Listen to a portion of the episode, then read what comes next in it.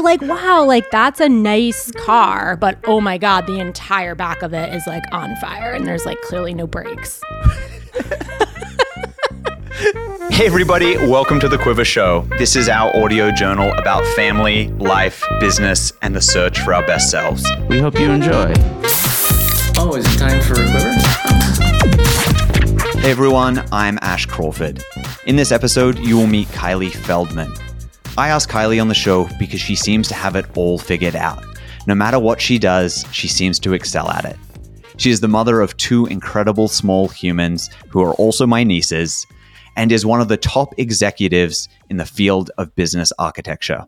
This was a wide ranging conversation, and I got a lot out of it, and I really hope that you enjoy too. Hi, Kylie. Thank you for joining me. Thank you for having me. I'm so excited to be here. It's awesome to have you. Um, so, I came up with this question a couple weeks ago. All right. It's a fun one to start with. Okay, I'm ready. Now, I know that you're married to my brother. Yeah, You guys have been together for a long time. it's true. Um, but if you had to write an online dating profile right now, how would how would you put? That's a great question. Wow. I think my headline would be something like completely unhinged woman seeks calming but interesting partner. Par- I guess partner. Cuz I don't know that I would assign necessarily. I mean, I know you said ro- like a dating profile indicating like a romantic Yeah, this is Yeah. this is like Right. The thing is, it's hard for me to imagine because if anything were to happen in my marriage, I would blow up like the whole county, I think. And so, so like, I don't know that there would be life after that. all right. I mean, there would be. It would be fine, but it wouldn't be great. So yeah, unhinged woman seeks like calming but interesting partner would be the would be the headline. I love that. What's what's what's the picture you imagine? Like a like a Porsche on fire, like skidding down the street sideways, where you're like, wow, like that's a nice car, but oh my god, the entire back of it is like on fire, and there's like clearly no brakes. That's amazing. And if the person keeps reading, like, all right, g- great. I, I love that. That is uh it's always fun to see how people answer that. Like, I'm sure, I'm sure it's very telling. Wait, you just got married. I did. If heaven forfend, you needed to ha- create a dating profile. What would your headline be? you know, I don't I don't think that I would I would put an online dating pro like I think that I'm just like out on it. Like Yes. I, I I think that that is I that's sort of boycotting the question. No, Maybe but we'll- I'm with you. It's like yeah. I think that I don't know, but I keep I keep meeting people that are like, oh yeah, we did meet on Tinder or like it was I know. like it it happens a lot. So um I think it would be something about like I really love to travel and Yeah. so like finding commonalities it's just like I drink a lot of coffee and Yeah. like I'm at the age now where I'm like trying to weed out all relationships in my life to people that are on a similar sort of self-development journey where they're like trying to work on themselves or are just like open to new ideas so like phrasing it somewhere along those lines Yeah. just like it would probably just say i'm in therapy message Yes. message me if you've also been in therapy for three plus years right. And are think- still in therapy. Yeah, And like- want to stay in therapy. That's a great line. I think like one of just one of those like like a shit test that just like Yeah. you must be this high to Yeah. to to get on the ride. It's like I think that's an awesome test. that's it. You must be committed to self work, um, some form of therapy. Forever. yeah, Yeah. I I hope I mean, I hope we never have to encounter the whether to date again or not unless we get to like redate our partners, which I highly recommend, but I don't think I would want I think I would be all done. just, I just think I'd be all done. I'd be like, and I am unavailable to ever date again unless I'm going to date my husband.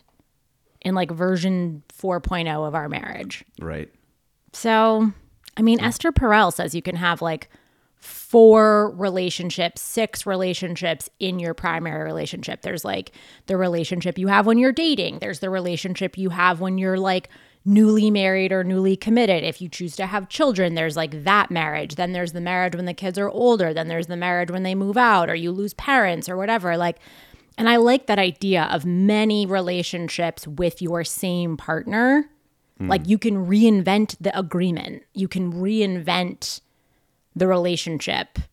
And I I just I think starting fresh with someone else just seems exhausting. And I would probably not do it. Name something you're passionate about. I'm passionate about a lot of things, and so uh, sometimes that's a little bit overwhelming f- for me. Um, you know, I think things that break my heart are like one side of the coin is it breaks my heart. The other side of the coin is that I'm like deeply passionate about it. So, like, on a macro level, like, I'm deeply brokenhearted about like the state of our earth, like our climate, the earth. Deeply brokenhearted about the way that like we treat children around the world, like food, wa- potable water, that type of thing. Like, tell me anything about like something fucked up happening to animals or kids and I'm like a disaster. Um, so I think the flip side of that is those are like areas of passion, but also areas that are really scary. And I have the privilege of being able to like ignore them. I think on a social level, like I'm really passionate about anti racism and really passionate about learning that and like learning what that is and how that's evolving and changing. And that's deeply humbling and, you know, a wild, circuitous like journey that I am, you know, early on. And then I think professionally, you know, I'm really passionate about human beings at work and like what we spend so much time at work and work is often not really set up for human beings. It's like a weird thing. Um, and I'm really passionate about figuring out how do you unleash people's true selves and their superpowers in a professional environment? Like, how do you get the things out of the way that stop somebody from being able to bring their most creative or most analytical or whatever their like superpower is like how do we remove those barriers so they can come to work or log into work or whatever do the amazing thing that they're super good at and then be done. So that was a long answer to a short question. No, it was it was good. That's that's how it goes, and it really leads into like this this bigger idea that I've been asking people about and really curious about is is what is the change you would like to see in the world? If, oh, God. I mean, there's so many, but know. like, is there is there one across the the work environment that you that you participate in, or is there one at a this can be as macro as we can look at it like yeah i mean i think i think if i could wish one thing on the world or for the world i think for human beings to be able to be like present from sort of a place of like true self right? So when i think about the things in the world that break my heart right? Whether it's hunger, whether it's some sort of abuse, whether it's some sort of like climate catastrophe, one of the things I feel really confident about is that where human intervention has exasperated something or or accelerated something,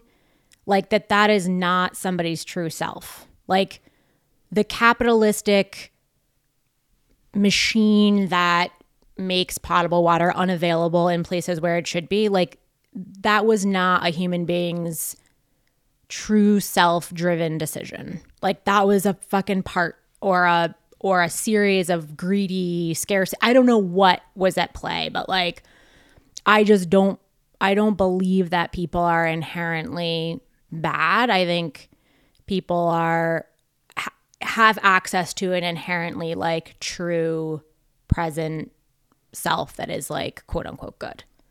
And so when I think about God, like what like what if every person on the planet was able to sort of like tap into whatever it's like their true intuition or their like higher self or like whatever the words are. Like wh- whoa what would that do? What would that do? Because the way that i would interact with you if i was in a fully present state and you were in a fully present state all the time which is really hard but like that would change the way we drive. It would change the way I encounter you in the grocery store. It would change the way I spend money, what I donate to, how I treat the earth, how I live, how I eat. Like it would change it. I think it would change everything. Hmm. And I think one of the things that like is so wild about the world is we're herd animals. Like we're we are really herd animals and yet we're living in a way that's like can be so incredibly isolating where we don't want to know about the struggles of of the people around us maybe in our own community definitely not halfway around the world. Um, we're like overwhelmed and we're like i'm just gonna ignore that and i'm gonna keep living in a way that doesn't make anything better and in many ways is making things worse. And i just don't think that people if they were really like sort of tapped into a sense of their selves or their higher selves, like I just don't think people would keep doing that. Hmm. So I guess that would be my wish that like people could really, really tap in, have the have the luxury, the fortitude, and the nourishment needed to get to a place of like true self. Have you seen anything that that works for for getting to that place or working on like So hard, yeah. yeah like how so i i totally agree with you on that and how do we how do we help that is that just by our like working on ourselves is that sort of all we can do because when it comes down to people's self alignment and what they're working on it's not i haven't found that it's really something that you can Right. you can teach or share it's Right. You have to like model it and do it. Yeah. I mean, I think what's hard, I haven't seen anything. And I think what's hard when I think about like, okay, well, I'm going to live this way or I'm going to try to live this way and model this and then help the people around me see this. It doesn't feel like it's a, it doesn't feel like it's enough action. Mm. Like I'm like, well, th- me living in a place of self as like an incredibly privileged white lady, you know, is not going to help bring like food insecurity to an end in oh thank you in my like community right? Like i have to do more than just be like oh thoughts and prayers. Like no not thoughts and prayers. So i don't really know. I know that like modeling it and trying to live it is the is sort of the minimum. And then i think trying to find the things that each of us can do that aligns with that that are action oriented like so for me you know, thinking about food scarcity or food insecurity in the local community is something that feels very aligned to like my true self. Or, you know, where I want my kids to go to school or how I want my interactions to be in my family environment. Like, those are things that have an action step to them where I choose to like donate money. But I don't know. I mean, it's a, that's a, no, I don't know. it's Fuck, I don't know. Yeah, it's it's inter- it's just it's something I've been been thinking about. Like, how do we make make positive changes in the world? And Yeah. it's like, yeah, all How- all of the things that you you have control over your the way you interact with other people, and Totally. and that comes from working on yourself, I, I believe. And yeah, It's hard too because I think like there's a part of me that's like it's too far gone. Like we're too far gone. Hunker down. Like the doomsday preppers are onto something. right. But that is so inherently selfish. Like, oh, as long as like my family and me are okay. Like as long as I got me, you know, it's like no, that's stupid. Not that I'm saying doomsday preppers are stupid. I'm just saying like I think it's I think it's I'm looking to strike the balance between what is like good for me, lets me do more for the world, right? Like oxygen mask on me then means I can go out and be more uh, be of more use. Sometimes I think it's too late. But that I think is is a is a selfish and like inherently privileged thing to say cuz most people don't have the option to say it's too late, I'm opting out. Just Right. going to hunker down. I can say it. Right. Yeah. On that late note, Let's yeah, let's switch gears just a little bit. Ooh. I um What do you do to unwind or guilty pleasure of yours? Oh, there are many. Um, I drink a lot. Alcohol, mostly. Coffee. Um, occasionally water. Um, I have a couple guilty pleasures. I love watching really trashy like reality that's not reality TV, but I have some specific things. I don't like to watch it on a big screen. I like to watch it on my phone. Yeah. And I like to carry it around with me as I'm doing things like laundry or dishes or like getting ready for the day, like putting on makeup or whatever. Um, so I love I love that. I also um, really enjoy painting my nails, and I'm really quite good at it.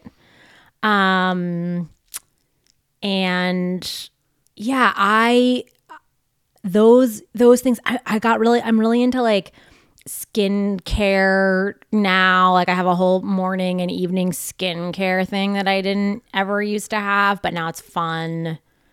So stuff like that. Mostly things I can do by myself. That That's awesome. My guilty pleasure is being alone. Well, it's, I just had this uh, an idea that's too late. I was like, I've been thinking about painting my nails. yes. And I was like, that could have been such a fun thing to do. Like, you could have been painting my nails. Yes, we we yes during we the could been do, I conversation. could yeah, and I could have you would have had to come to the house because I have a whole like nail polish array that you would like pick your color or you could pick a design.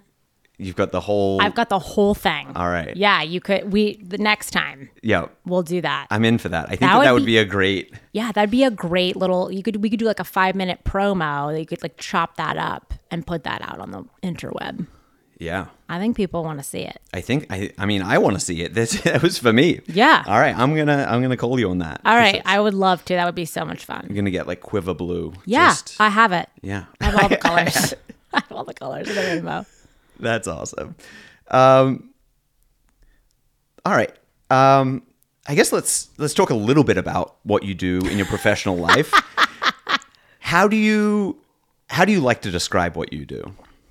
Well, I don't like to describe what I do because I'm not good at it. My my title or my discipline is called business architecture. My my that's my discipline. My title my title at work is head of business architecture and continuous improvement. Continuous improvement also sometimes called process architecture, but think like lean, Toyota Way, Shingo, like very much about human beings in process to deliver value.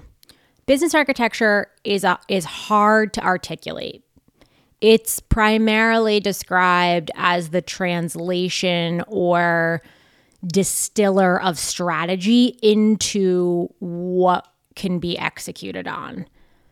In the last couple of years, though, what I've noticed is that the way I spend my time with that title is listening to lots of different voices within an organization and figuring out that my brain does a thing where basically I can take all the disparate pieces, put them together into like one very simple picture. And in the transparency of that simple picture, the misalignments are very clear in an objective way. So it's not shaming or, you know, it's not blamey. And then the leaders and decision makers and people who are, you know, have jurisdiction over those areas can like put those things back into alignment. And, you know, I joke like that I'm a business alchemist or like because I don't know actually that what I'm doing anymore is technically business architecture. I mean, that's a field that's evolving very rapidly and a tool set that's evolving very rapidly. And sometimes I evolve it and sometimes someone else evolves it. But, you know, as a practitioner, there are moments when I'm like, I have come so far from, like, I'm so far afield from like the core foundation of this methodology or this discipline. Like, God, am I even still connected to it or am I like off way out in left field? And you know, it's a it's a it's a question like that I think about a lot. So, yeah, I'm a business architect technically and by trade, I guess, and I'm and I'm yeah, I don't know. I should be able to answer that more succinctly. How would your husband describe your job and what you do? I mean, he tried to give me this answer as like prep for the interview. He was like, "Don't say," and then he gave me like a whole list of things not to say, which is all I can think about right now. Like what he told me not to say. Um, I think he would say, yeah, that I like find that I can that I that I find like the the red thread or the pattern in the chaos. Like in the parts that are disparate and in the dissonance and the whatever that like I can very quickly make sense of of all of the pieces and create something holistic. Yeah. I don't yeah, I don't know. It this has become like a little bit of a crisis because I I can't really describe it. I don't think that's good. Well, you um I know very little about what you do, but I know that you're you're part of a team and you ha- you have people that you you work with. Yeah. And you'd mentioned before a big or something that you're passionate about is unlocking people's like core skill or letting them run run in the way that they they're best at. Yeah. And so um how do you how do you navigate that the different people in your team and the the different skill sets and personalities and um Yeah. is that that's something that's a big part of the yeah, job it's Is- yeah. huge. I mean, I think that most of my interactions. So I work in a very in a very large, complicated, and hierarchical organization, and so for me, when I am talking to leaders, meaning people who are like on the executive leadership team or the senior leadership team, like what I'm trying to understand from them is what are they worried about? What are they and what are they really good at? And if I can kind of figure that out and then understand what their vision is and where the gaps in their vision are, because very few people have a complete vision. And I think that's one of those like taboo business things. It's like you're supposed to show up as a leader with like a complete vision, a complete strategy, a complete execution plan. You're supposed to like know it all. And no one does. And when they do those like CEO surveys, and 85% of CEOs say, like, my number one fear is getting found out as a fraud, mm-hmm. like that, in my experience, has absolutely been the case. That, like, the higher in the organization the leader is, usually the more insecure they are about, like, holy shit, who gave me this job? Am I qualified? I don't know what to do. And the best leaders admit that and then try to surround themselves with like a really high performing team and work really collaboratively. And and the worst leaders, you know, take a sort of command and control style which actually further isolates them and they're lonelier and lonelier and lonelier, no sounding board, no trusted partners and then they isolate and the organization spins further and further away from them. Right. So their fear essentially comes true, which is now you're at the top of the organization, you don't know what the fuck's going on because no one's telling you anything because you're so isolated and disconnected because you were afraid that people would find out that you were a fraud. But if you say, like, oh my God, I need help and I need a leadership team that's going to help me, now you can actually start to really make amazing strides. So, like, really good leaders will say things like, Hey, I like to be the stupidest person in the room. I want everybody who works for me to be smarter than I am, right? Like, we've all heard mm. that. Or, um, I'm an expert at finding experts. Like, one of my favorite bosses was like, I am a generalist, but I am so good at finding people who have a superpower and hiring them and getting them to do their superpower.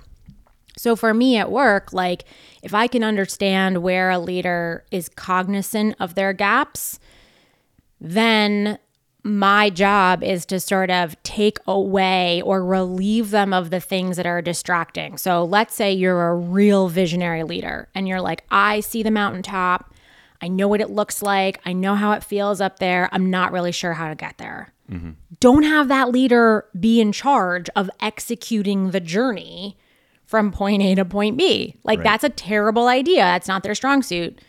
So, then what I'm trying to do is sort of help make a plan that can then be disseminated to their team of experts and then empower those people like, hey, here's the plan. Who has questions about the plan? Who needs to collaborate? Who needs to have their two cents? Who needs, who has a great idea about how we get there? And then can we create the psychological safety and obviously the metrics and sort of the business things that you need to let these people go and do the thing they want to do? Mm. Um, and for my team, you know, mostly what I'm doing is like coaching from the sidelines. Like, you know, hey, you can't care more than this business leader cares about these outcomes. You have to meter out like how much you're going to give this from a, like an emotional investment perspective. Or, hey, like, you the way you're approaching this leader or the way you're approaching this team it's not working. Like something about your tone or something about your vibe is like making them uncomfortable or skittish or whatever. So, like, you got to call the elephants out. Like, mm-hmm. do they think you're there to figure out what they do and replace them with like AI? Are they worried that you're going to take the information they have and send it over? Like, what do you, what, what's the fear that you're triggering? Mm-hmm.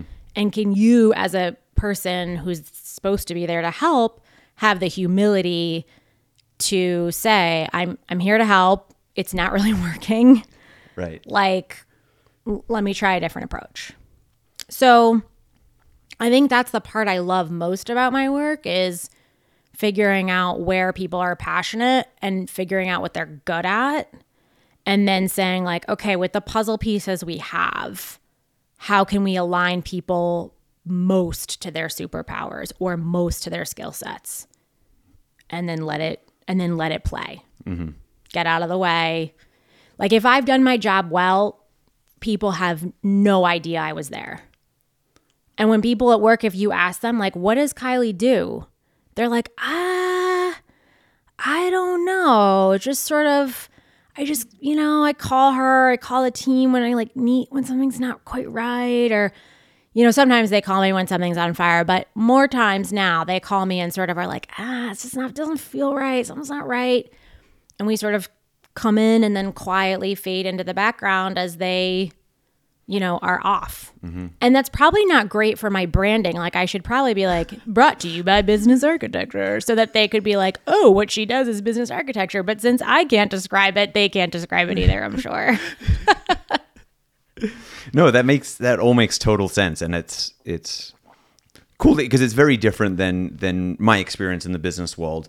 I work with very small teams, yeah, and um, in so it's just it's interesting to hear about that that that journey and and that that way of of working, and it's it's really cool. I I'm curious a, about it. It's a fun gig, and I think you know like people say like what how do I know if I need a business architect? And it's like, well, if you are a leader of any size company and you're like, I have been pouring resources into my vision or into these outcomes and I'm not getting them and I don't know why. Mm-hmm. Like that's when you call a business architect. Like what what is the what's the blueprint of our business? Why is it wh- what doesn't feel right? And it's you can take it from an interior design perspective. Hey, something doesn't feel right about the business. Something's overly clunky and hard. Like we don't have the plugs where we need them metaphorically. We don't have the plumbing metaphorically where we need it. Like that's a great reason to call a business architect. Also, like in small startup environments, you can use business architecture to kind of get you started and ready to scale. And then it's just part of your DNA. You don't need a business architect on staff. Right. Big companies usually need a business architect on staff because they have people producing really beautiful strategies. I mean, there are amazing slide decks I have seen that are stunning to look at. Nobody knows what that strategy means. They they they don't know what that means to them when they go back to their desk or back to their workday. They don't know how that strategy should inform the calendar of meetings, what meetings to accept, what meetings not to expect. They don't know how the strategy should inform trade off decisions. And so we have this gap often in corporate um, America, for sure, seems, um, where we think the strategy looking good on a PowerPoint slide is enough, and people want to add value at work. Mm-hmm. So you so allowing them enabling people to take part in the vision and the strategy and really deliver that that's the work of business architecture translating that so people can bring their most valuable contributions contribute to that overall strategy understand their role in making that strategy a reality can be informed on their day-to-day decisions and trade-offs? Like throw the cup in the trash throw the cup in the recycling right? Mm. Like take this meeting decline this meeting. Focus on this let this thing wait right? Like that's what a powerful strategy needs to be able to inform mm-hmm. people about and they almost never do Right. that was a good that we that's a good clip That's a good. matt matt yeah. That was no. That's awesome. Um. All right, we've got a couple couple more here. Okay. Probably. What do you think I do? I mean, I just answered, but like, if someone's like, "What does Kylie do?" I'm sure nobody ever asks you that because people think. I think people think that I'm a stay at home. I think I probably would have described it pretty close to what you what you said. All right. Um, what when I think of what you do and and having known you for the past know, how long have we known eight- 18 years, um, the word that comes to mind is is linchpin. Thanks. It, it just that there's there is different sections of of any organization or idea or something that people a group of people working together towards something there's the different parts there's labor and there's executive and there's that the linchpin that, Yeah. that keeps it all together and keeps everybody on track like having their work valued as well as being everyone on the same page and just like without that linchpin Right. the whole thing falls apart. Right. And it's it's sometimes it's hard to describe what the linchpin does. Sometimes it's really easy. It's Right. like like there's I mean there's so many roles in in lots of different jobs that someday you clean toilets in a cafe, sometimes you make lattes. Yeah. and so it's like there's there's a linchpin. And Yeah. So that's that's how I would have described you. That's good. Seth Godin is Seth Godin listening? I yeah, He wrote I the book, Linchpin. he did. Very good book. Haven't read it in a while actually. I should see if it stands the test of time. I've really enjoyed his writing over the years. I think it's Me too. it's it resonates with how I like to to learn and digest information. I Yeah. think that um, I admire his conviction in his his beliefs. It's like he's very self assured Yeah. in his opinions. Yeah. and I don't agree with all of them, Right. but like it's it's fun to listen to somebody with with that much conviction Yeah. or a complete he is able to articulate completely an idea in a way that I really admire. Yeah. Like- It, I'm jealous sometimes of his conviction because I think it probably feels really good to be that. Like if he feels that convicted and confident in his like frameworks and in his belief, like that would probably be really reassuring. Like I bet he sleeps really well at night. Right.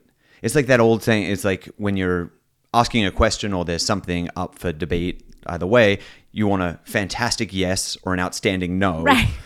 And it's the gray area that causes anxiety Yeah. or stress or everything. It's like, Yeah. And I feel like he gets to the fantastic yes or outstanding no pretty quickly. quickly, right. And so then there's no time. It's like, yes, I'm doing this thing or no. Right. I, I'm not. Right. it's like, but that's sort of what you talked on with setting up the systems or empowering people or, or knowledge sharing in a way that you can filter and prioritize actions in, in your work Yeah. and be able to be like, oh, yes, we're doing this meeting. Right. No, we don't do this right now. Right. And we all understand why we say yes or no. Right.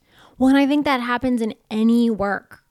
You you are an entrepreneur, you're a founder, you have to set up your day every day. And one of the worst feelings is am I focused on the right things? What do I not know? What's about to go bump in the night? Mm. And I think that's also one of the things that's very lonely about being a founder and an entrepreneur is you don't often have a team to tell you, hey, I think your number one today should be blah. When do you take the day off? When do you not take the day off? And having to constantly self motivate and be the person who's holding the vision and then being able to distill the vision down to, I actually have to scrub toilets today or d- do damage control or hop, you know, into the dumpster, to whatever it is. Like having to make a million of those decisions before your feet have really even hit the floor in the morning is a tremendous amount of energy. Mm. And so, in a big corporate organization, so many of the systems are in place seemingly to cut down on the decision making, which is great. If what's being cut down on is is in service to a strategy or a vision that makes sense. But if you're just trying to cut down the decision fatigue as a way to like control the population, now what you have is like a very empty organization full of bureaucracy. Mm-hmm. And people are like, I don't know, I hit the green button, I fill out the form, I, you know, I pass the widget to my left. I am daydreaming. I am not bringing myself to work. I'm mm-hmm. not bringing my greatest brain power to work. I'm I just got to get out of here. And that's why people I think are pissed about stuff like return to office and whatever. It's like what is the vision or what's the strategy of having people back in the office? Like what's the problem we're trying to solve by that? Mm-hmm. And CEOs are doing a terrible job. They're saying things like collaboration. What does that mean? What does that mean? What does that look like? What does good collaboration look like and not good collaboration look like? And what is that? How does that get us to a vision or a strategy or whatever? I think when people cannot see what's most important, it's really frustrating. Hmm. And so, whether you're a founder, whether you're a CEO, whether you're a leader of a small team, whether you're an individual contributor, it's like you just want to know that what you're doing is valuable and important and is and is headed in the right ultimate direction. Mm-hmm. And whether that's where you shuffle in for your day of work or when you log on to start or when you log off, like those I think those questions, like people just want to feel like they are doing something valuable and meaningful, no matter what. Yep. I don't even know where that question started. What are you currently grateful for? Oh gosh, I'm grateful for everything. Um, I am incredibly grateful for the health and wellness of me, myself, and my family. Um, we have an abundance of so many things, which I am so grateful for. Um, I'm grateful at the challenges I don't face every day around you know, feeding myself, feeding my family, housing, clothing, all of those things are just not, those are not battles that I have to fight. I'm so grateful for that. Um, I'm grateful to live in a part of the world that is um, really, I mean, affluent, but but mostly affluent in natural resources like we can grow a lot of food around here. There's rainwater, there's four seasons. I'm really grateful for that. Um, you know, I'm grateful to be at a place in my life where I have the luxury of questioning what I do and how I spend my time. I'm not digging a trench every day and uh, with no with no options, no choices about that. Um, I have a lot of freedom and a lot of spaciousness to sort of carve my own path, which is amazing. Um, and I am surrounded by like the people that I love most, like chosen family and a community, um, not necessarily a community that's in my same physical space, but my community of friends far afield. You know, I feel really held by that community, even though most of those relationships happen over text. Um, you know, I'm I'm grateful for everything. I mean, I'm I'm so incredibly blessed and so incredibly lucky and I've worked really hard and those three things coming together have given me like an amazing life. And my biggest challenge is like enjoying it and slowing down and and letting it be as amazing as it is and not scared of losing it and not scared of oh my god, it's too good to be true. I don't deserve it. I don't deserve to have it be this good. Mm. But uh, yeah, I'm incredibly lucky and privileged and grateful for everything, even the stuff that sucks. How do you remind yourself to be grateful? Um, From my own experience, it's it's tricky to. I would love to live in this perpetual gratitudinal state. Um, yeah. Is there anything that you do to that that triggers triggers that that gratitude for you? A couple things. Um Mukund and I used to play this game called the Grateful Game, which we would do at night when we were really anxious, where we would take turns saying what we were grateful for until we were so exhausted we would fall asleep. So it would be like, you know, I'm grateful for fresh water. I'm great, you know, and we go and go and go and go. Um, I play that game sometimes with Zoe and Arden when we're all particularly grumpy. is a great time to play that game. I try to do that at night and in the morning, just in my own head. And then one of the things that Makunda was reminding me about the other day was word choice. Like instead of saying I have to go to work, what if I said I get to go to work? I want to go to work. I and and so words like should and have to and like is there a way to change just some of my languaging around that to help me be a little bit more in touch with the with the gratitude? And then i have a thing i do which is probably not healthy and i don't really recommend it but i sort of think about what could have been right? So i think about like imagine if i didn't have a driver's license Imagine if I didn't have a house. Like, imagine if I was unhomed. Imagine if I didn't have any clothes because couldn't afford them, whatever, if everything burned in a fire. Imagine not being able to feed myself or my kids. And that is deeply saddening. And I don't think it's necessarily a great way to go, mm. but it does offer an amount of context and perspective and one of the things that happens to me when I get spun out is I I will fixate on something that doesn't go well, you know, at work or an interaction with a friend or something, and I will lose sight of all the good that's happening and think like, "Oh my god, this is so terrible." And so sometimes playing that really forceful game of like imagine if I yeah, didn't have food, didn't have water, sometimes that helps. Quickly gets to the recognition that you do and yeah.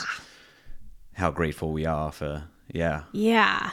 I mean, it's it, the world is a heartbreaking and amazingly beautiful and compelling place. And life is that way too. Mm. and witnessing your own life and witnessing the life, lives of the people around you with some hopefully lovingly witnessing you know i think like that's the real work of being a human. And it's not easy. I mean letting people suffer or witnessing their suffering and holding space for that and then obviously taking some amount of action you know depending on the situation like that's i don't know that's a that's that's hard for me. Yeah. That's a that's always a challenge but i think in the witnessing comes the spaciousness to be present comes the spaciousness to be grateful. And one of the things that's there's this really interesting um, study i think it's like a 12 it's probably 12 or 15 years old now but basically this woman i think she was like in the netherlands a scientist in the netherlands she started mapping the brain compassion versus empathy. So like my whole life i was sort of trained to be empathetic right? And the idea that you know someone tells you a sad story and you cry as they tell you or you know you, someone tells you you know they've lost a loved one you're like oh my god i'm so sorry. Um, and basically the mapping in the brain for empathy is hitting centers of the brain where pain is received. And so what actually empathy seems to do is you center yourself in that other person's story. So, what if my dad died? What if I was dumped, whatever the thing is? And and actually you are not holding that other person's worldview. You're actually centering yourself emotionally and like crying as if it were you, which not that helpful. Mm. Compassion on the other hand seems to go through the same centers of the brain where things like love and joy and connection light up. And the idea with compassion, as I understand, and I'm like butchering this woman's study, I'm sure, is that basically, like, in compassion, I am listening to you with like love in my heart for you as a human being. And I'm actually fully present and I'm not thinking about myself. I'm mm. just listening to you and tracking what you're saying and and sort of the output is this sort of loving presence.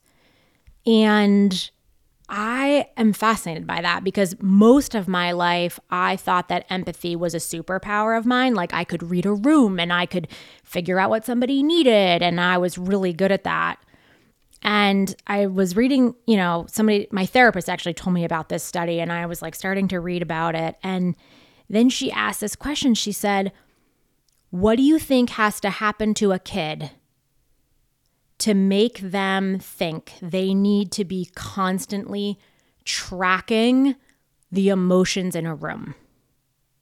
And I was like, Oh, fuck. That is dark. I actually thought this was a good thing that I was constantly like trolling and and and you know like testing and feeling for how do the adults in my life feel or the kids in my life. Like oh my god that's actually really fucked up. Right? Yeah. like holy shit.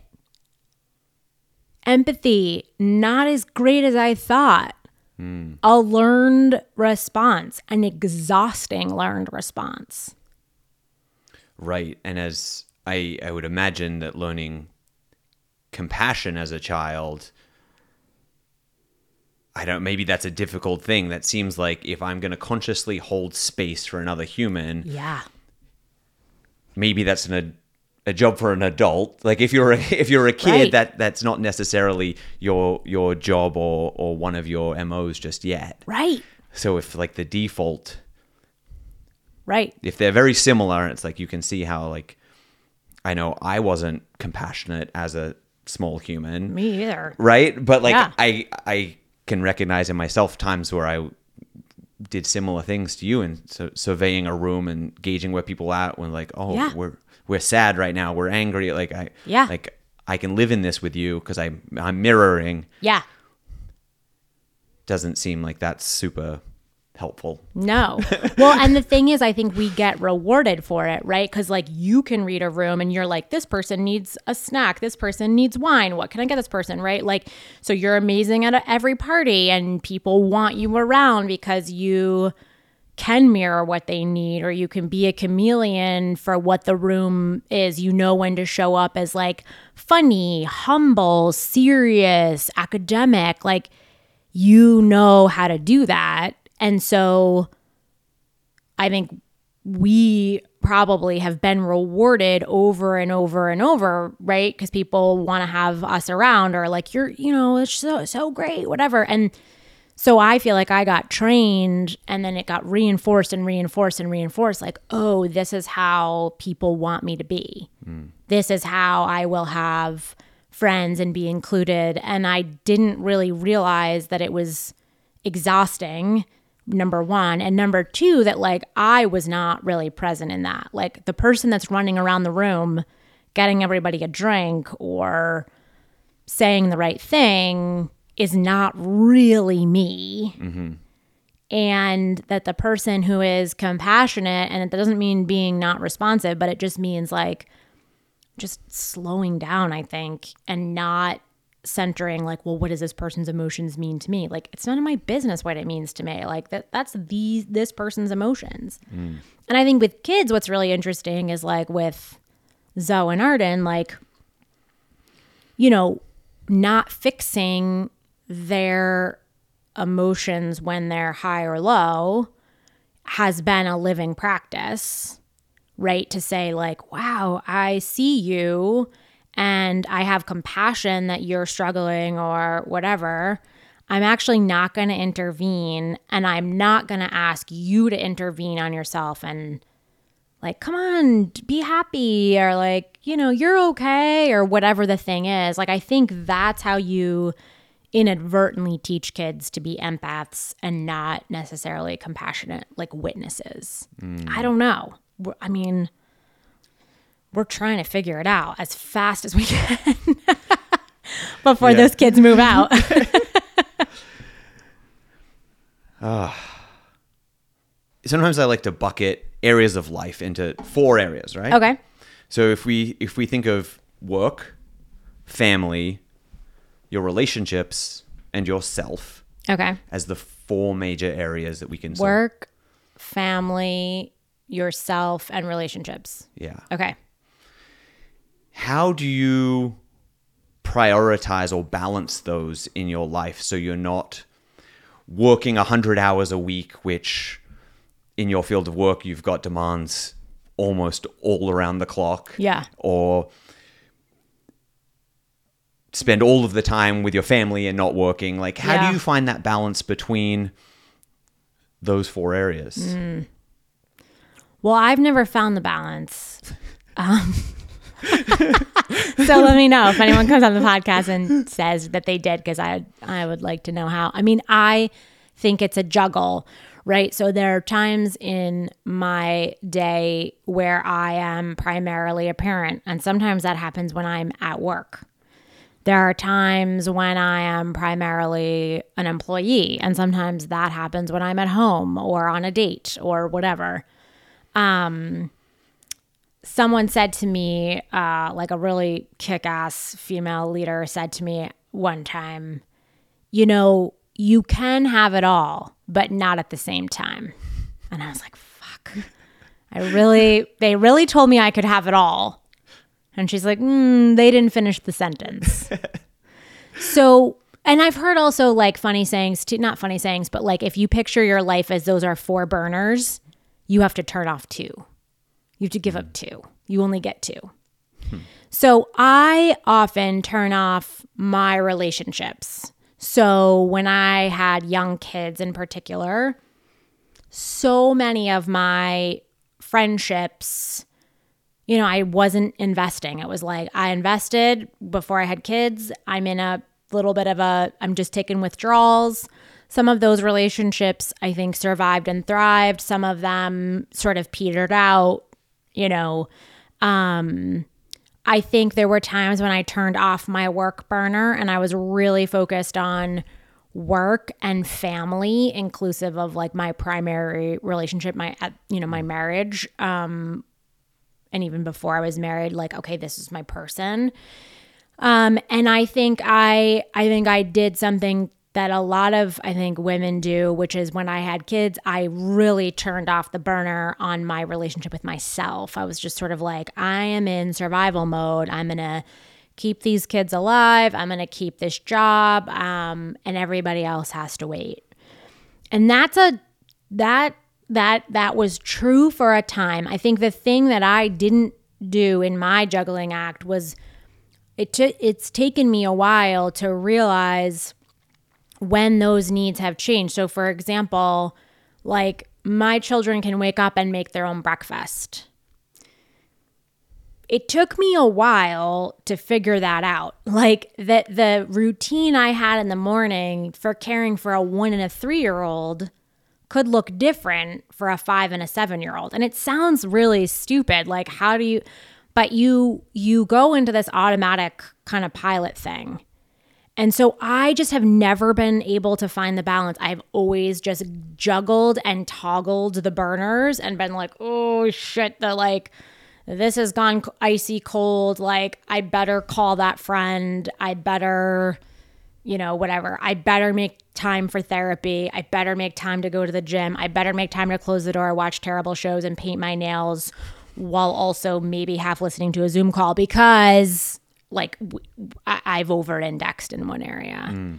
And you know, I say that as like an incredibly privileged white woman. Like, I look at my colleagues of color, like particularly women of color, and and that idea of like being able to focus on themselves is like not even a fucking option. It's like, nope, because I am working triply hard at work to get 60% of that pay and I'm working triply hard at home. I don't think triply is a word, but like I'm working three times as hard at home to create a family community, you know, keep those home fires burning and you know the the the relationships that are beyond the things that sustain the family or make it possible for me to go to work are just like out of the question and like a gym and self-care i hope that like i, I don't think that that means more than I maybe get to sleep. And one of the things I think that we do typically as like women and particularly white women is think a lot about ourselves and like what does my self-care look like and what do I need and what are these things and then put put sort of this interesting lens and sort of this culture out there of like, okay, well, to be like a healthy, functioning woman, you should be like working full time at a great office job and working out and looking really great and have like 2.5 kids and have all these social relationships. And I think painting that as a picture of like the ultimate success is such a shitty it's like such a shitty thing to do because I, I don't think it's att- attainable and I think it really disadvantages in a completely, you know, fucked up way, like what we are telling society is is the picture or the goal. It's mm. not attainable. It's not attainable at all. So like why can't we change why don't we change that? Like why don't we have the mm. courage to change that? So that's something I've been thinking a lot about is like what is the white supremacy in ideal lifestyle? Because there's a lot of it. And I didn't know. Mm. I didn't know. I was like, oh, yeah, like I, I'm like, you know, for all women. No, I wasn't. So, again, long answer to a short yeah. question. No, it's great. it's, it's great. Um, what advice would you give to 18 year old Kylie oh, entering the workforce, professional oh world?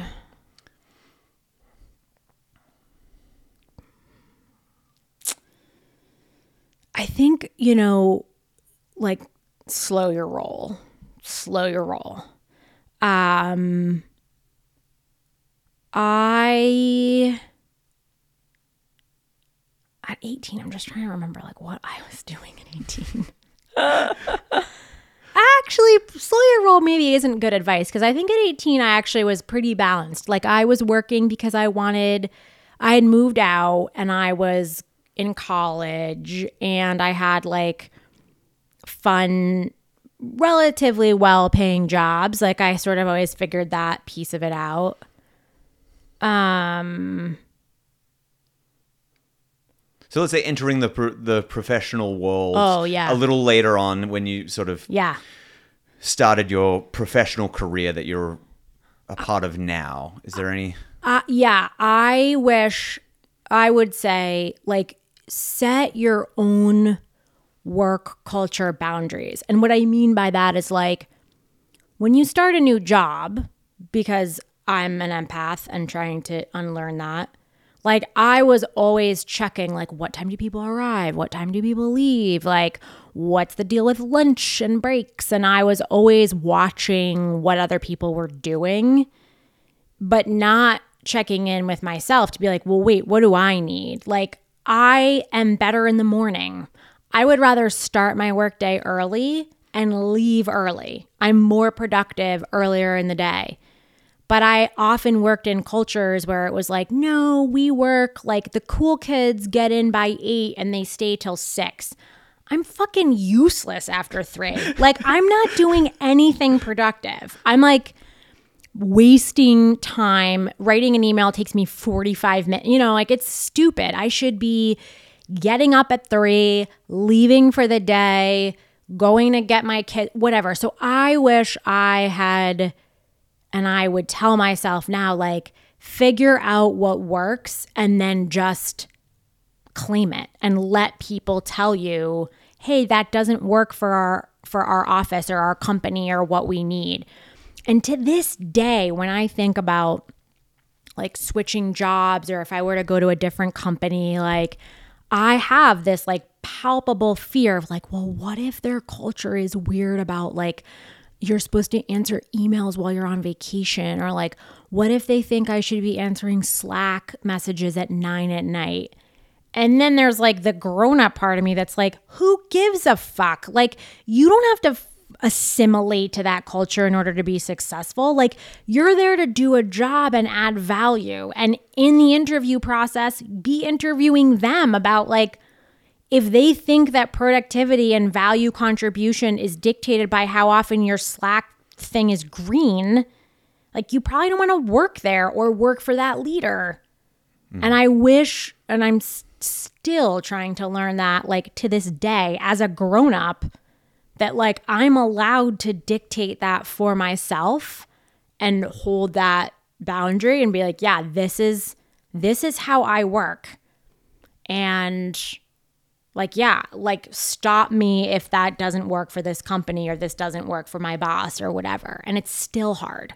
Mm. But I wish I had done that and practiced that from the beginning. And I sort of think Gen Z is doing that. I don't know. I watch a lot of TikTok now. and it seems like the generation that's like just graduating college or going into college is very like, yeah, I'm going to live in an apartment with like 12 other people because I don't want to work more than 12 hours a week because that's what works for me. And I applaud it. Like, good for you. Yeah. That's not how I have approached my work. But like, if that is what meets your needs and like aligns with your values, like that's amazing. Meanwhile, I'm like, I have to log in and make sure my Slack is green and answer these emails. It's stupid. It's uh, dumb. How and why are you optimistic about the future? Oh God, I'm not. No, I'm just kidding. I'm optimistic about the future because I have to be. Because when I decided to have children, that was the equivalent of me putting all of my chips in on the world. Before I had kids, leaning out and being like, yeah, nah, like that felt possible.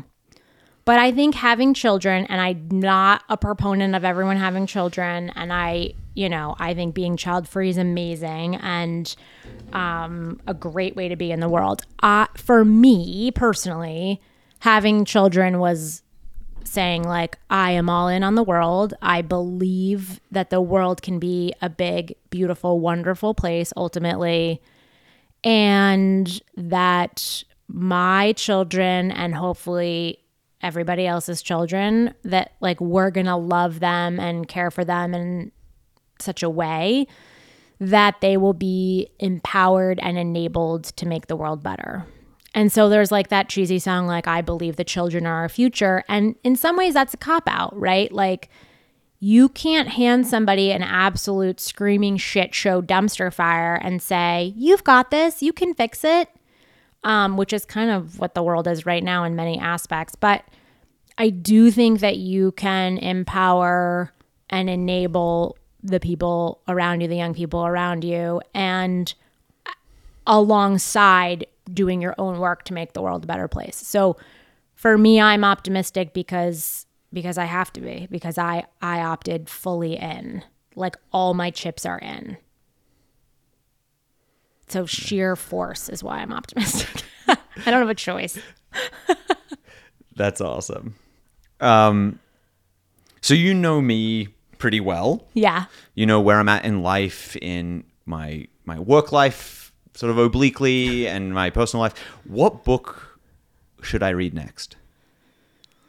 Your own journal, Whoa. probably. Read it back. Yeah. Ah, interesting. Yeah. Like any any ones that you can find. All right. I would go back and read them. Cool. I'm. I love that. Yeah. I think will you. I think you know, I I love your like you are so curious. It's like one of my favorite things about you is that like you're so deeply and genuinely curious. And my dad is this way too. Like you can talk to anyone, you can strike up a conversation with anyone. I don't think it's always a part. I think I think you have I think you in of yourself are genuinely curious about other people and like how things work.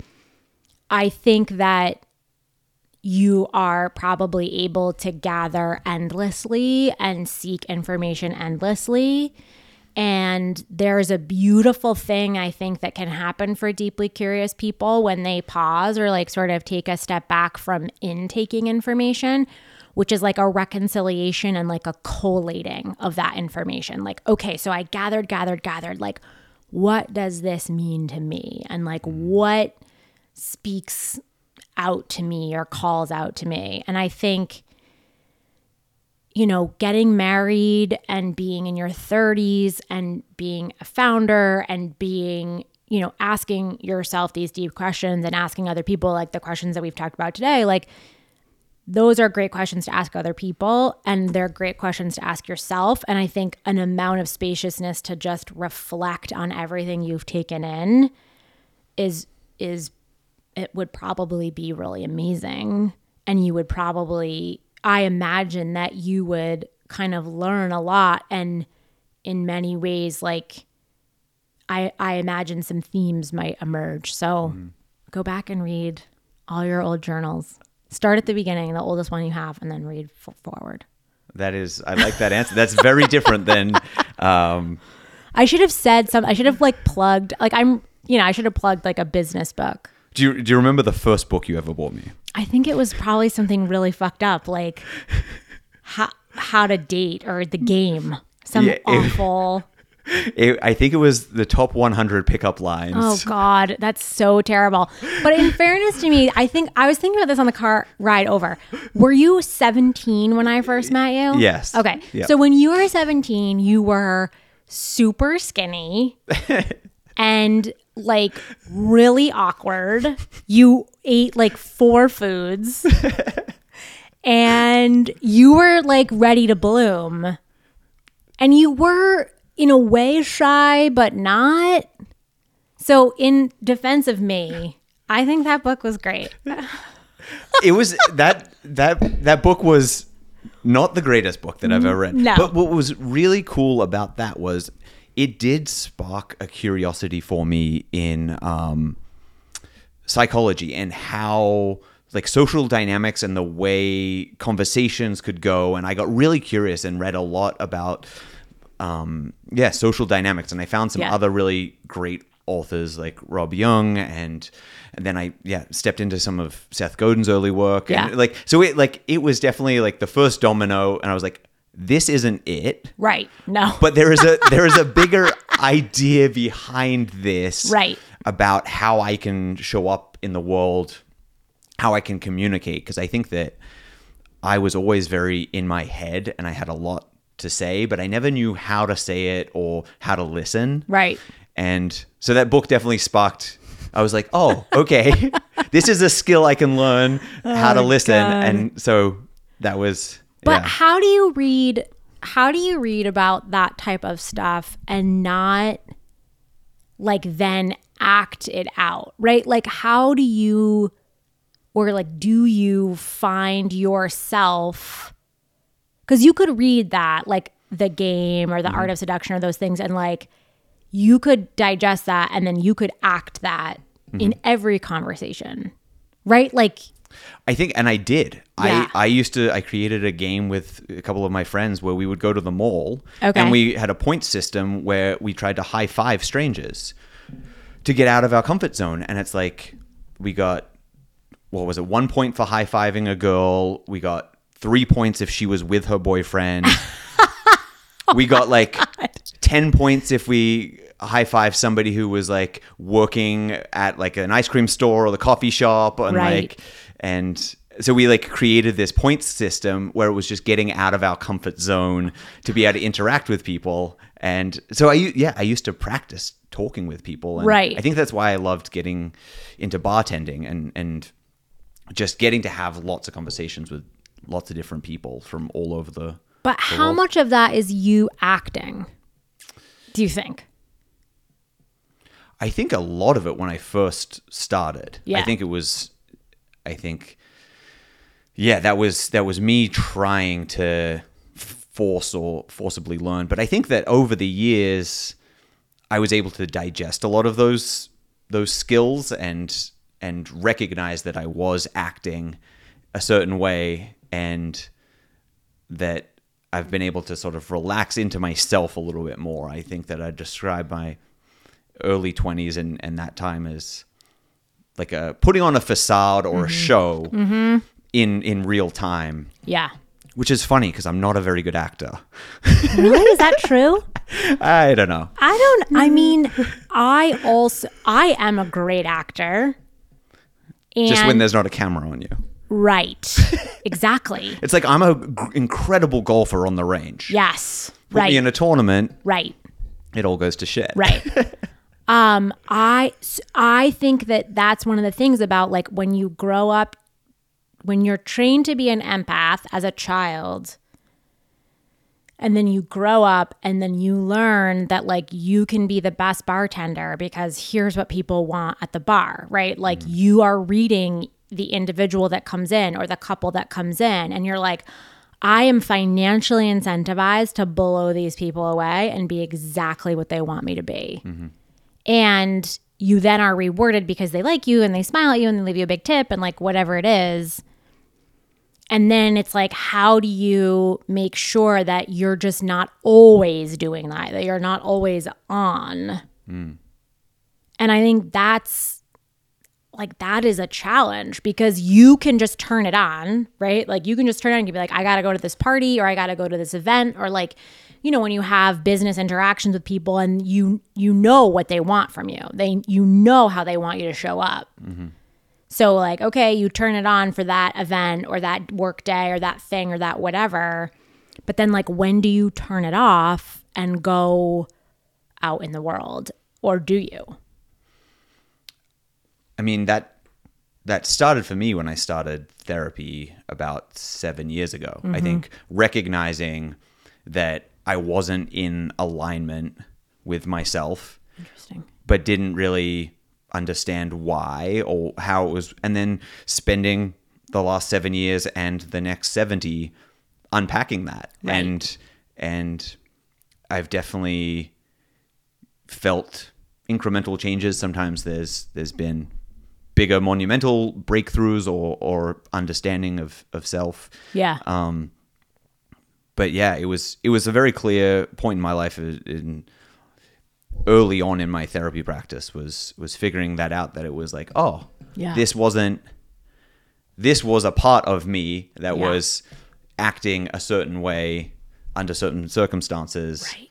and and then be, then asking questions like, well, who am I if if I'm not putting up that facade or this one or Right. and and that's been really fun and scary and all of the all of the emotions in between and yeah so I Yeah. think It's a wild thing because I'm so addicted or have been in the past. Like I've been so addicted to being liked or wanted or like seen as valuable. And so letting letting myself not be on and running the risk of like wow like they might not want to invite me back to this party or like I might not want to be they might not want me to be a member of this club or whatever the thing is.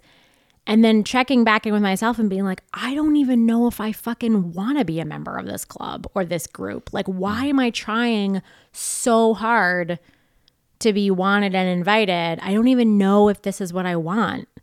And then being burdened like oh fuck they invited me back you know there's that great saying like i don't want to be a member of any club that would have me you know like and i think about like i think the pandemic was an awesome pause for people probably like us who are quite extroverted in certain situations like because when I didn't have to do it, I didn't have to like rise to the social occasion. I was like, oh my God, I don't miss any of this. I don't miss any hmm. of the work dinners and the networking events and the like, gotta show up. It's like, I thought I would be going crazy missing that.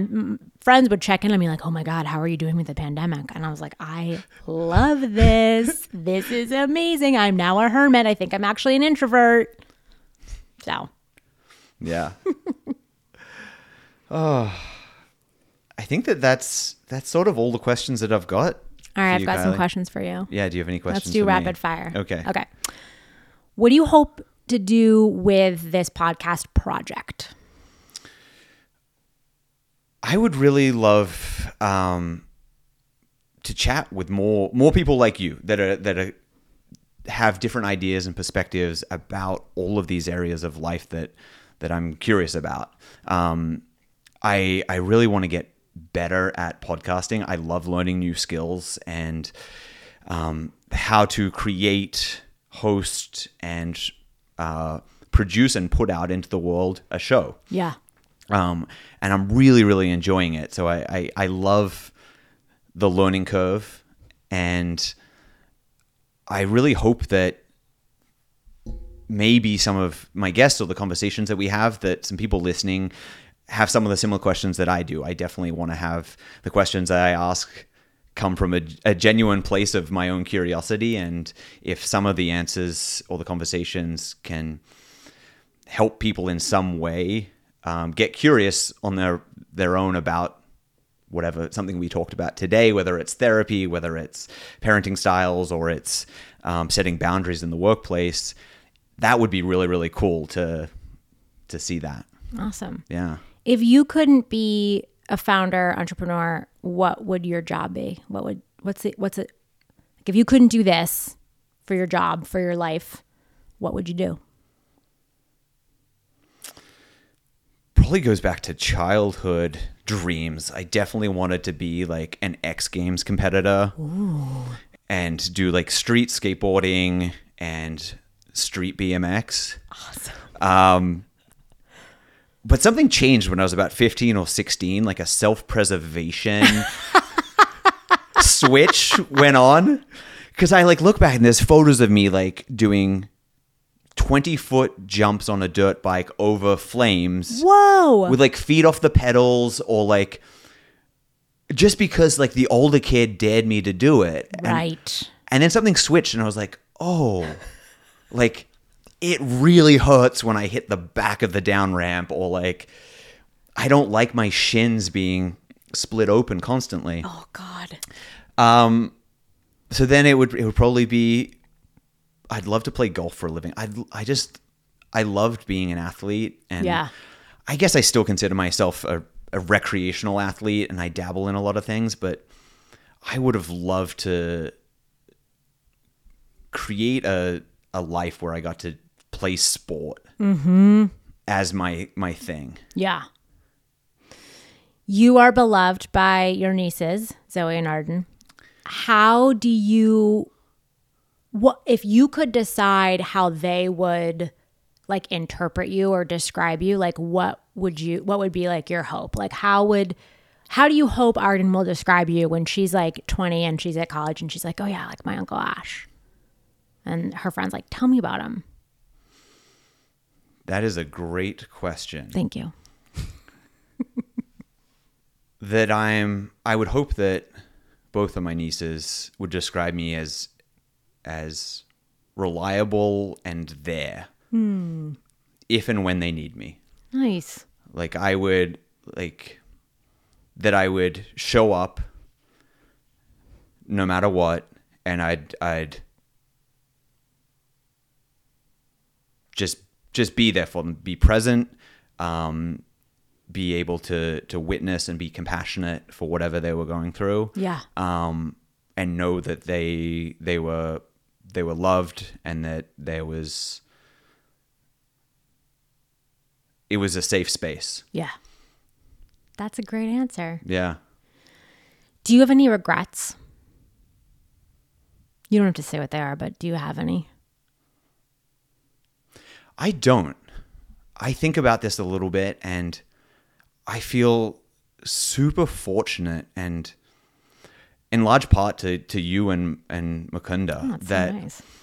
that I've since you guys have been in my life, I've been really aware of the season of life that I was in mm. at the time. Mm. Like when I was 17 and 18, I knew the season of life that I was in thanks to you guys. Like that hmm. that through conversations or guidance, and advice, or or whatever, I just feel really lucky that I was able to be aware of it as I was in it, and then get to enjoy it to the fullest. Oh, that's awesome. And when I look at my my early twenties or my entire twenties, I did all of the things I wanted to do. That's awesome. And I knew that I knew that it was a special time in my life while I, and so it was like it was a weird thing to live through because I was like I'm gonna go do this dumb thing, or like I'm gonna make stupid decisions, or Yeah. reckless, or like uh, financially irresponsible. And I was like, but I can because Yeah. I'm a super privileged white guy, Yeah. and I I had the luxury to be able to to make those mistakes or those missteps or learn in in crazy ways. So I don't really I don't have any regrets on it That's awesome. and I feel super fortunate. And I've I've noticed that a lot of my conversations with um, either my younger brother, who's early twenties, and uh, even some of our stuff over at the cafe, I'm just like, do the thing, like, yeah. Do the thing. like whatever it is you're curious about, like we're really fortunate. We're where we're where we're living, Yeah. and like. I was like, you've got food, Yeah. you've got shelter. Like, Yeah. if it all goes to shit, like, Yeah. you're gonna be okay. Yeah. And and to to not take that for granted. Yeah. And um, yeah, so I, that's some of my conversations have been going that way. I'm just encouraging to to do that. That's the way that you awesome. guys did for me. Oh, thanks. I have one one last Okay. question. These, yeah. What is your like greatest focus or like greatest priority like in in your day-to-day right now? Like what is the what is the the north star of your day-to-day right now? trying to find my north star is the main thing I'm focusing on. Um, like we talked about earlier, trying to trying to set personal boundaries around work and family mm-hmm. and myself, mm-hmm. and that's a lot of what this podcast has been about in season one, and, and definitely in, in this season two. Trying to figure out that that balance because I do want to have it all. Yeah. I am I'm aware that it's almost impossible to have it all at the same time. Yeah. And so what do I need to do to protect those areas of my life myself and finding little little practices and little routines and for me it's always been some kind of physical workout Yeah. and um, the north star at the moment is is making sure I I check each of those boxes throughout the week in a way that feels good to me. And sometimes that means I work a lot more than other weeks. Yeah. But it's because it felt good to me Yeah. to push that project through. Yeah.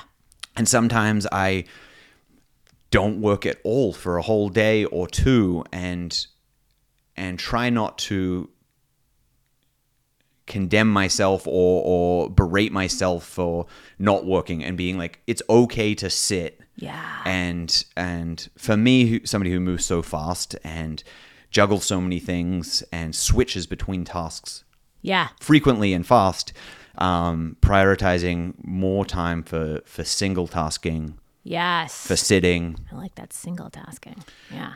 and really trying to dive into doing something with intention and being present Yeah.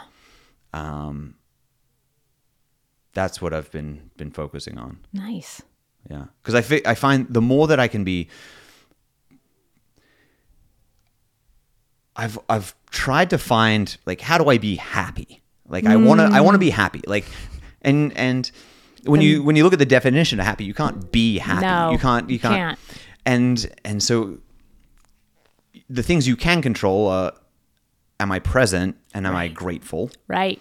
And the more often I do those two things, for me, Yeah. the result is I'm happy Yes. And I have complete control of how present I am Yeah. and how grateful I am. Yeah. And so in turn I I actually can control how happy I am and it's just very difficult to do. Yeah. So the is. more little routines that I can put in place to do those things, the more triggers I can set around my life um, to remind me. Yeah. Um, so setting up little little practices like that. I love that. Yeah, Multitasking is a myth. I, d- I did read that. Yeah. Thanks, Ash. Thanks for having me. Thanks for being here. This is so fun. Yeah. Um, if anybody got anything out of today and enjoyed the conversation, are you open to people connecting with you somehow? Yeah, totally. If anyone listens to this, I think I wouldn't. I wouldn't. I wouldn't underestimate mean- the, the power of. I don't mean because this is not a very successful and popular po- podcast. I just don't know that anyone's interested in particular in this particular episode. But yes, Um, where's the best place for people? LinkedIn. LinkedIn. I'm Kylie Feldman on LinkedIn. awesome. That's the best. I'm off all other social media. That's fantastic. I mean, I'm on TikTok as a lurker. I don't you, are create. you use a five four three eight six one two three? yeah, something, something like that. Yeah, I like, don't even know. That's amazing. I don't even know. But yeah, TikTok. It's my new YouTube university. It's fantastic. Yeah, I'm gonna be a doctor by morning. Awesome. Well, thank you, Kylie. Thank I- you for having me. This was amazing. Thanks to the uh, amazing setup here in the studio. I know. I can't wait to see how this came out. And I can't either. as always, if you're listening to this, I push the right button, and uh, we didn't we didn't fuck it up too bad. So Amazing. Hey, thanks, Matt, for p- cobbling together something usable. Hey everyone, Ash here again. Just wanted to say a special thank you and offer you 20% off everything over at drinkquivr.com. So if you're interested in any of our coffee and teas or apparel, use code podcast at checkout for 20% off as a little thank you for listening. We'll see you next time.